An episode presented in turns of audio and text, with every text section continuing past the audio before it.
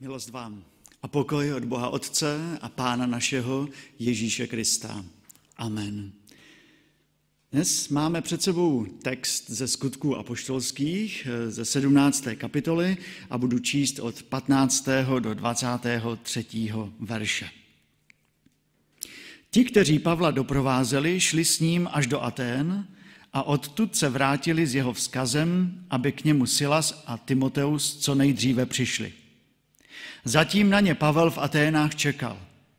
Když zhledal, kolik modlářství je v tom městě, velmi ho to znepokojovalo. Proto mluvil v synagóze ze Židy a s pohany, kteří uvěřili v jediného Boha a každý den hovořil i na náměstí s lidmi, kteří tam právě byli. Rozmnouvali s ním i někteří epikurejští a stojičtí filozofové. Jedni se ptali, co nám to chce ten nedovzdělanec vykládat? Druzí říkali, zdá se, že nás chce získat pro cizí božstva. Tak soudili, protože Pavel kázal o Ježíšovi a o zmrtvých stání. Pak ho vzali sebou, dovedli na Areopag a tam mu položili otázku. Rádi bychom se dověděli, jaké je to tvé nové učení, které šíříš. Vždyť to, co nám vykládáš, zní velice podivně. Chceme se tedy dovědět, co to je. Všichni Atéňané i cizinci, kteří tam pobývají, ničemu totiž nevěnují tolik času, jako tomu, že vykládají a poslouchají něco nového. Pavel se tedy postavil do prostřed schromáždění na Areopagu a promluvil. Atéňané, vidím, že jste v uctívání bohů velice hodliví. Když jsem procházel vašimi posvátnými místy a prohlížel si je, nalezl jsem i oltář s nápisem neznámému Bohu.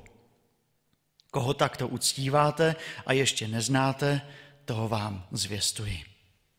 Pane Bože, děkujeme ti za to, že je to tvé slovo, které máš připraveno dnes pro nás a prosíme, aby si ho požehnal i v této chvíli.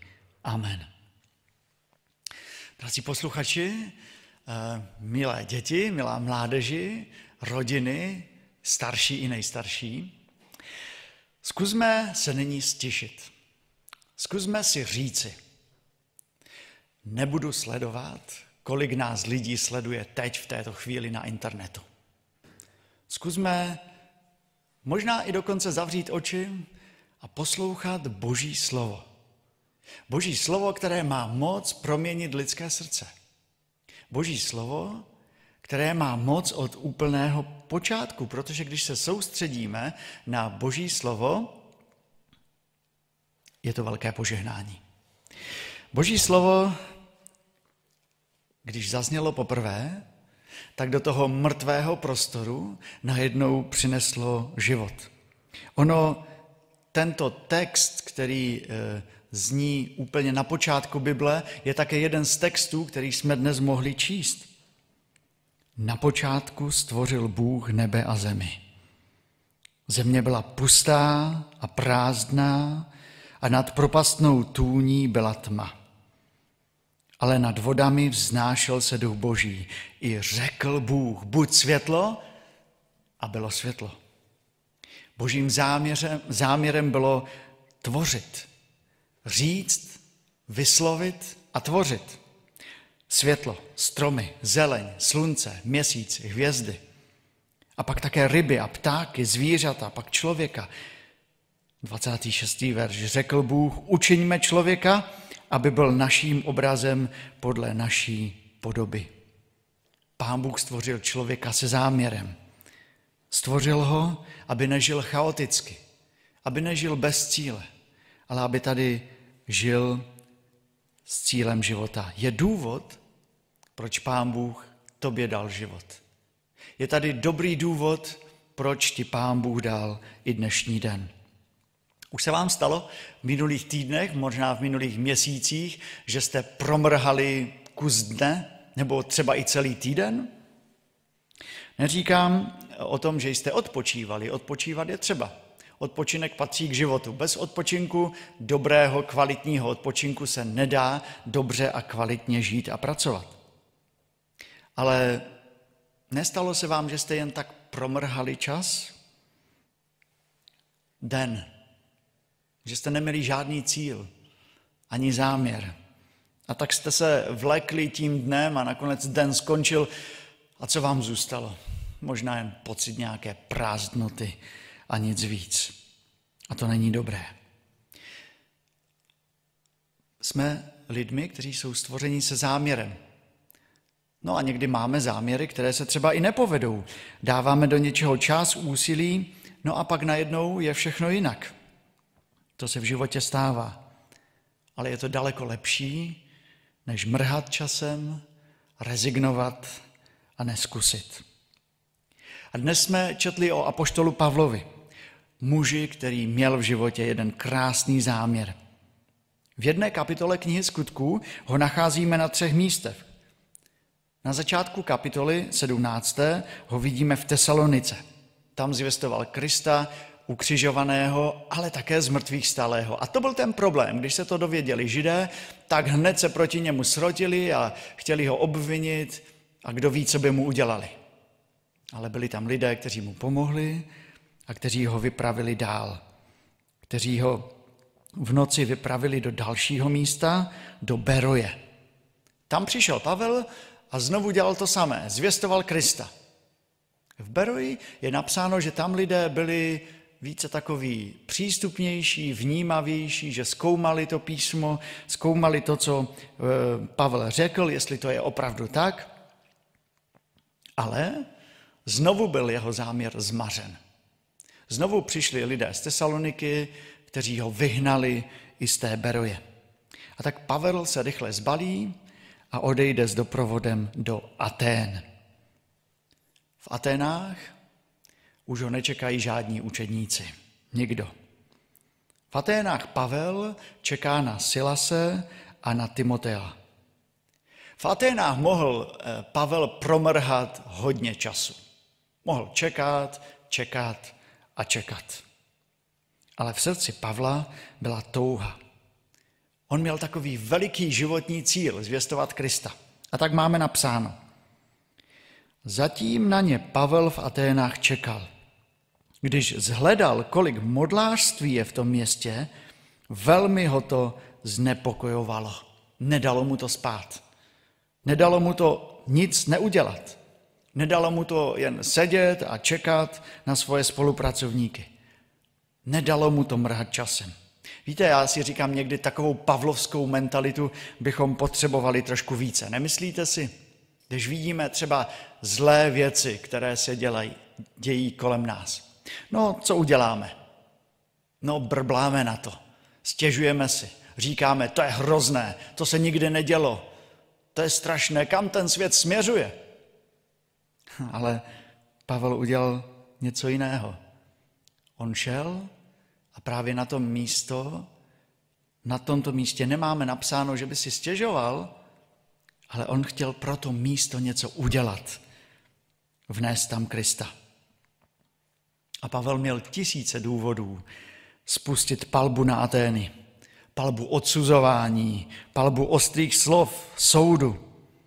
Ale Pavel udělal něco jiného. Víte, co Pavel udělal? Pavel začal s lidmi mluvit, ptát se. Toužil přijít věcem na kloup. 17. verš. Proto mluvil v synagóze se Židy a s pohany, kteří uvěřili v jediného Boha. A každý den hovořil i na náměstí s lidmi, kteří tam právě byli. Rozmlouvali s ním i někteří epikurejští a stojičtí filozofové. Vidíme, jak se Pavel nebál mluvit o Kristu. Nebál se doptávat. A začal tam uvnitř, v synagoze. Ale na tom neskončil. Vyšel ven na náměstí a mluvil s lidmi. Mluvil s lidmi, kteří si šli možná koupit zeleninu, ryby, boty, nějaký oděv, kus masa, nebo něco koupit, něco prodat. Bylo tam plno ruchu. Ale pro Pavla to byla příležitost. Příležitost, kterou viděl a využil. A pak se do, rozho- do, do rozhovoru dokonce přidala i ta vzdělaná elita. Epičtí, a sto, epikurejští, epičtí taky skoro, ep, epikurejští a stojičtí filozofové. A kruhy se začaly rozšiřovat najednou. Pavel čekal na Timotea a Sila se ale nečekal na vhodnější příležitost. Až tam bude tým lidí, až jich bude více. Začal mluvit. Pavel mne velice zahambuje. Ptám se sebe, ptám se i vás. Kolik rozhovorů o víře jsme měli v posledním týdnu, v posledním měsíci? Mluvíme vůbec o Kristu uvnitř, mezi sebou? A kolik otázek jsme dali lidem, kteří jsou na ulicích, v parcích, v zaměstnáních, kolik rozhovorů jsme v životě vedli s těmi, kteří neznají Pána Boha o Bohu. Ale řeknu vám, ne každý dokáže mluvit o Pánu Bohu tak přirozeně jako apoštol Pavel. Je mnoho různých obdarování, které mají křesťané. A já vidím, že Pavel byl skutečným evangelistou a skutečným učitelem církve. Ale na jeho životě také vidím, že život křesťana, který má záměr, který má dobrý cíl, se vyznačuje právě tím, že se dělí s Kristem právě tak, jak mu pán Bůh dal. Jeden hraje, druhý zpívá, třetí zvěstuje, ale všichni mají žít poctivý a posvěcený křesťanský život. A reakce? No, reakce byly v Aténách rozporuplné, různé. Reakce lidí nikdy nemůžete úplně předvídat, eh, nikdy, nikdy to nemůžete vědět. Jedni vás setřou a řeknou vám, co nám to chce ten nedovzdělanec vykládat. A druzí, druzí říkali, zdá se, že nás chce získat pro cizí božstva. Tak soudili, protože Pavel kázal o Ježíšovi a o zmrtvých stání. Hm, najednou se báli, báli se nových věcí. Ale pak se stalo něco, co bylo pánu Pavlovi dáno pánem Bohem. Příležitost. Kdyby Pavel jen čekal a čekal a čekal, pak bychom dnes neměli možná krásný text o tom, co se skutečně stalo. Ale protože Pavel nečekal a vešel a využil i tu jednu malou příležitost, tak pak dostal otázku na místě, na kterém byli lidé ochotní poslouchat soustředěně. Už to nebylo tržiště, bylo to místo, kde bylo vidět, že Atéňané mají zájem o duchovní věci. Bylo to místo, kde bylo více než 700 různých bůžků. Od všeho něco, na všechno něco, pro každého něco. Ale lidé měli touhu poznat ještě další a další. A proto tam postavili Pavla a dali mu znát, že jsou ochotní poslouchat. A řekli mu 19. verš a dále. Rádi bychom se dověděli, jaké je to tvé nové učení, které šíříš. Vždy to, co nám vykládáš, zní velice podivně. Chceme se tedy dovědět, co to je. Pavel se tedy postavil doprostřed schromáždění na Areopagu a promluvil. Atéňané, vidím, že jste v uctívání Bohů velice hodliví. Když jsem procházel vašimi posvátnými místy a prohlížel si je, nalezl jsem i oltář s nápisem Neznámému Bohu. Koho takto uctíváte a ještě neznáte, toho vám zvěstuji. Hm, umím si představit toho horlivce Pavla, který se postaví na Areopágu a začne křičet, co to tady předvádíte? Ty to je hrozné. Poslední, tady, poslední dny tady chodím v Aténách a pořád zakopávám o samé kameny. A co kámen, to bůžek. Kde to jste? Nebuďte naivní. Už jste v prvním století po Kristu. Jste hlupáci.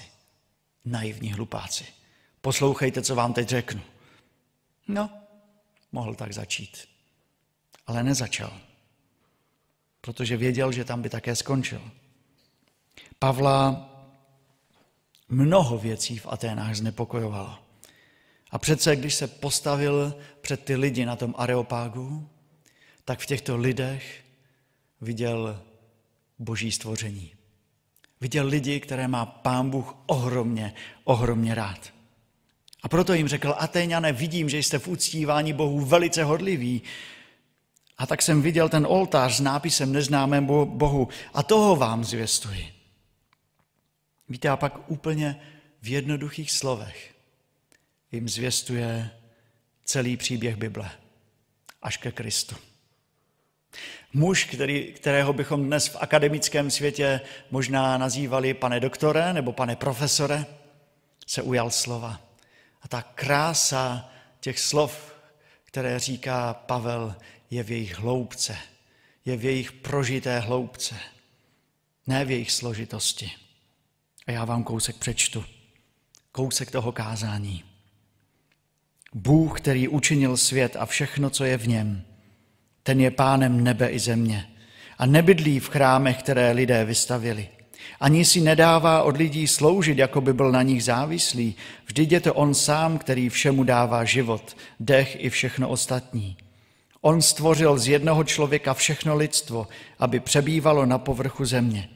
Určil pevná roční údobí i hranice lidských sídel. Bůh to učinil proto, aby jej lidé hledali. Zda by, ho se, zda by se ho snad nějakým způsobem mohli dopátrat a tak jej nalézt. A přece není od nikoho z nás daleko. Bůh však prominul lidem dobu, kdy to ještě nemohli pochopit. A nyní zvěstuje všem, ať jsou kdekoliv, aby této neznalosti litovali a obrátili se k němu. Neboť ustanovil den, v němž bude spravedlivě soudit celý svět skrze muže, kterého k tomu určil. Všem lidem o tom poskytl důkaz, když jej vzkřísil z mrtvých. A víte, co já bych řekl? Já bych řekl, Pavle, mluv prosím ještě dál. To začíná být zajímavé. Ten příběh začíná být skutečně zajímavý. Ten příběh se začíná týkat mne. Ale Ateňané řekli jinou věc. Ne, Pavle, konec. Ateňané ho už dále nepustili mluvit. Pavel eh, nevyžadoval ani jednu větu navíc. Neřekl, no počkejte, já jsem vám chtěl ale ještě něco říct. Ještě jste neslyšeli tu moji výzvu. Ale to byla šance, kterou dostal Pavel na Areopagu a žádná další nebyla. A on tuto malou a důležitou chvíli využil, aby řekl to, co je podstatné. Pán Bůh nás stvořil se záměrem, abychom poznali jeho syna Pána Ježíše Krista. Řekl jim, Bůh není neznámým Bohem, je to osoba, kterou můžeme poznávat. Bůh není kámen, je to živý Bůh. Obraťte se k němu, nic víc, nic méně. Drazí, někdy nám Pán Bůh chystá příležitosti, které trvají jen malou chvíli. Možná jednu minutu, kdy jsou lidé ochotní poslouchat. Pavel dostal jednu minutu, nic víc. Vy ji možná dostanete také. Jste s dětmi doma a najednou se začnou ptát takové důležité otázky. A vy můžete říci, jo, jsi hodný, ale teď ne. Popovídáme, se, popovídáme si o tom večer, co? A večer už je pozdě. Už není zájem. Já si pamatuju na jednu maminku, která o svých dospívajících dětech řekla něco jako chci být připravená, až budou děti chtít mluvit se, mluvit se mnou, než abych je nutila mluvit se mnou v čase, kdy to chci já sama. Je v tom moudrost. Pán Bůh chystá chvíle a my máme být připraveni. Někdy se zeptá soused a vy máte jednu minutu. Jindy je to rozhovor v práci, který se stočí na Pána Boha. Kež bychom dokázali využít tu jednu chvíli. Někdy mají příležitost prarodiče. Ano, vy, dědečkové, babičky, kteří jste v kontaktu se svými vnuky a možná, že jste v této situaci už více s nimi v kontaktu. Možná se vám otevřou. Máte jedinečnou příležitost. Nepromarněme tyto malé, velké chvíle. Pavla už na Areopag nepozvali. Spolupracovník, vnuk, vnučka, vaše dítě už se také nemusí zeptat. Příležitosti mohou utéct, anebo mohou být využity. Kež bychom je dokázali využít tak krásně, jak to udělal Pavel A jakmile uslyšeli o vzkříšení z mrtvých, jedni se mu začali smát a druzí řekli, rádi si tě poslechněme, ale až někdy jindy. A tak Pavel od nich odešel. Hm. Pavel řekl, Pavel rozesel, co mělo co klíčit a odešel. A lidé, no ano, no někteří se smáli.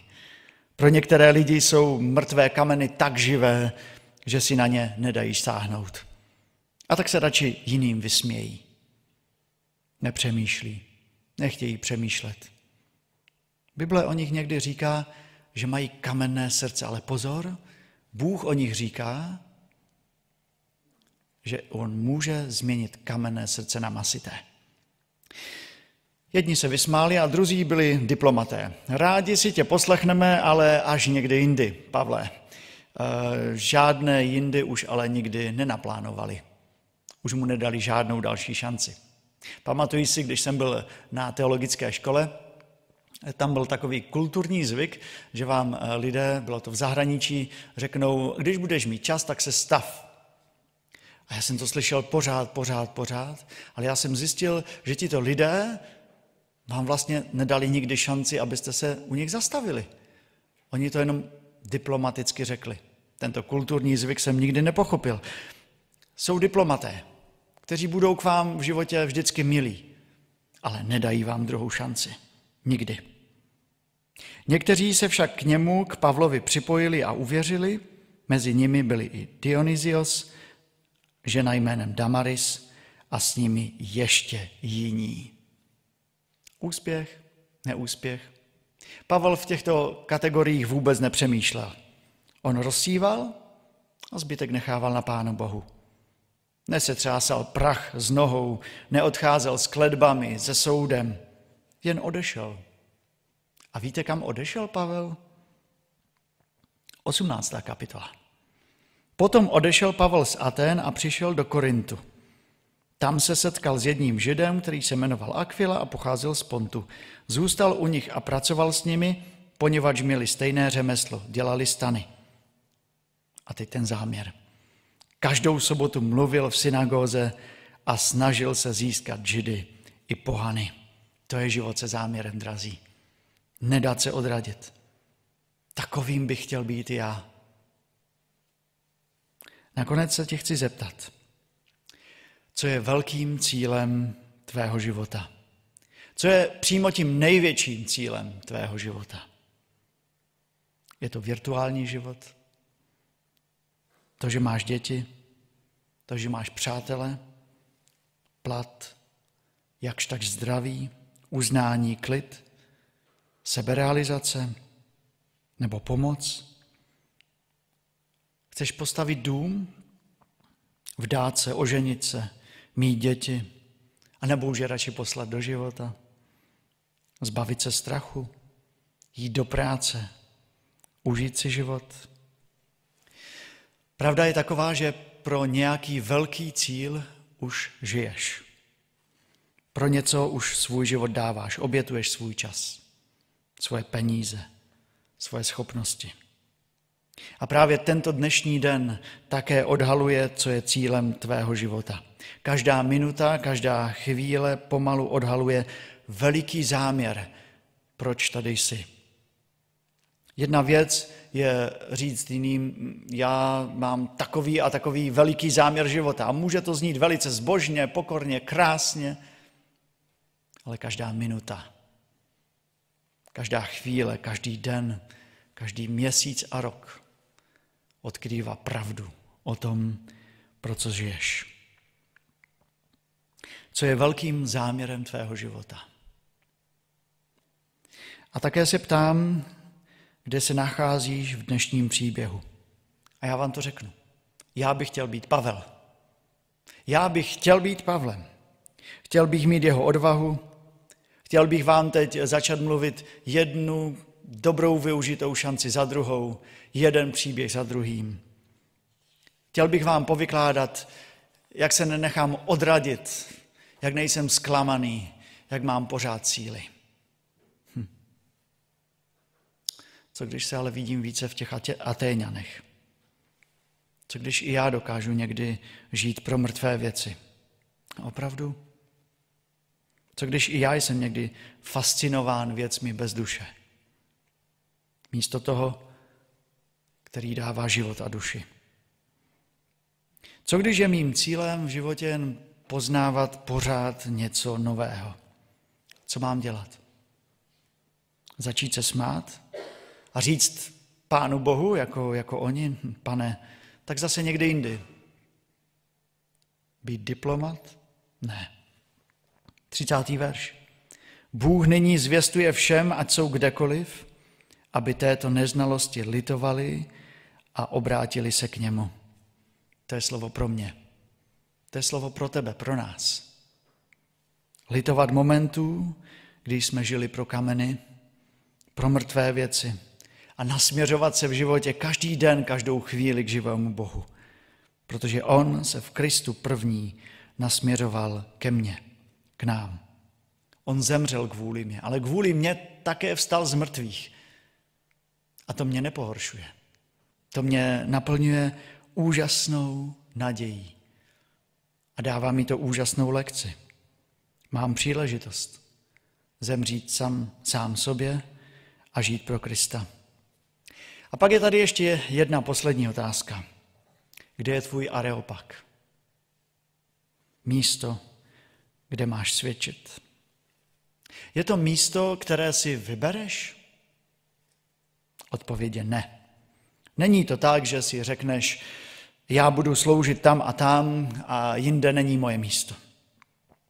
A neopak je to místo, na které tě lidé pozvou, které ti připravuje Bůh, abys tam vydal svědectví o Kristu. A neopak si nevybíráš sám. Je to místo a chvíle, na kterou máš být v životě připravený, abys vydal dobré svědectví. Pavel tam nepořádal žádné schromáždění. Pavla tam pozvali. Byl tam a byl postaven před konkrétní situaci. A pak odešel a už se tam nikdy nevrátil. A neopak jsou místa, které ti v životě připravuje Pán Bůh, která máš vidět v těch malých pozváních, setkáních, rozhovorech s lidmi. Využije k tomu, aby lidé slyšeli o tom, že Kristus žije. No, někteří se mohou usmát a usmějí se. A jiní budou k tobě velmi milí a nedají ti žádnou další šanci. Ale někteří se skloní před Kristem. Má to cenu využít tu jednu minutu života. Amen. Pomodlíme se. Pane Bože, děkujeme ti za to, že dneska můžeme číst tvé boží slovo ze skutků z knihy, ve které se tolik dělo. Pane, děkujeme ti za to, že ty nám i na příkladu Apoštola Pavla úžasně ukazuješ, jak je dobré ti sloužit, jak je dobré být připraven vydat o tobě svědectví. Pane Bože, děkujeme za to, že Pavel byl dobrým svědkem uvnitř, těch synagogách ale že Pavel také překročil práh těch synagog a vešel k lidem. On tam šel dobrovolně. My chodíme do práce, my chodíme mezi lidmi, už můžeme i do obchodu, všude tam se setkáváme s lidmi.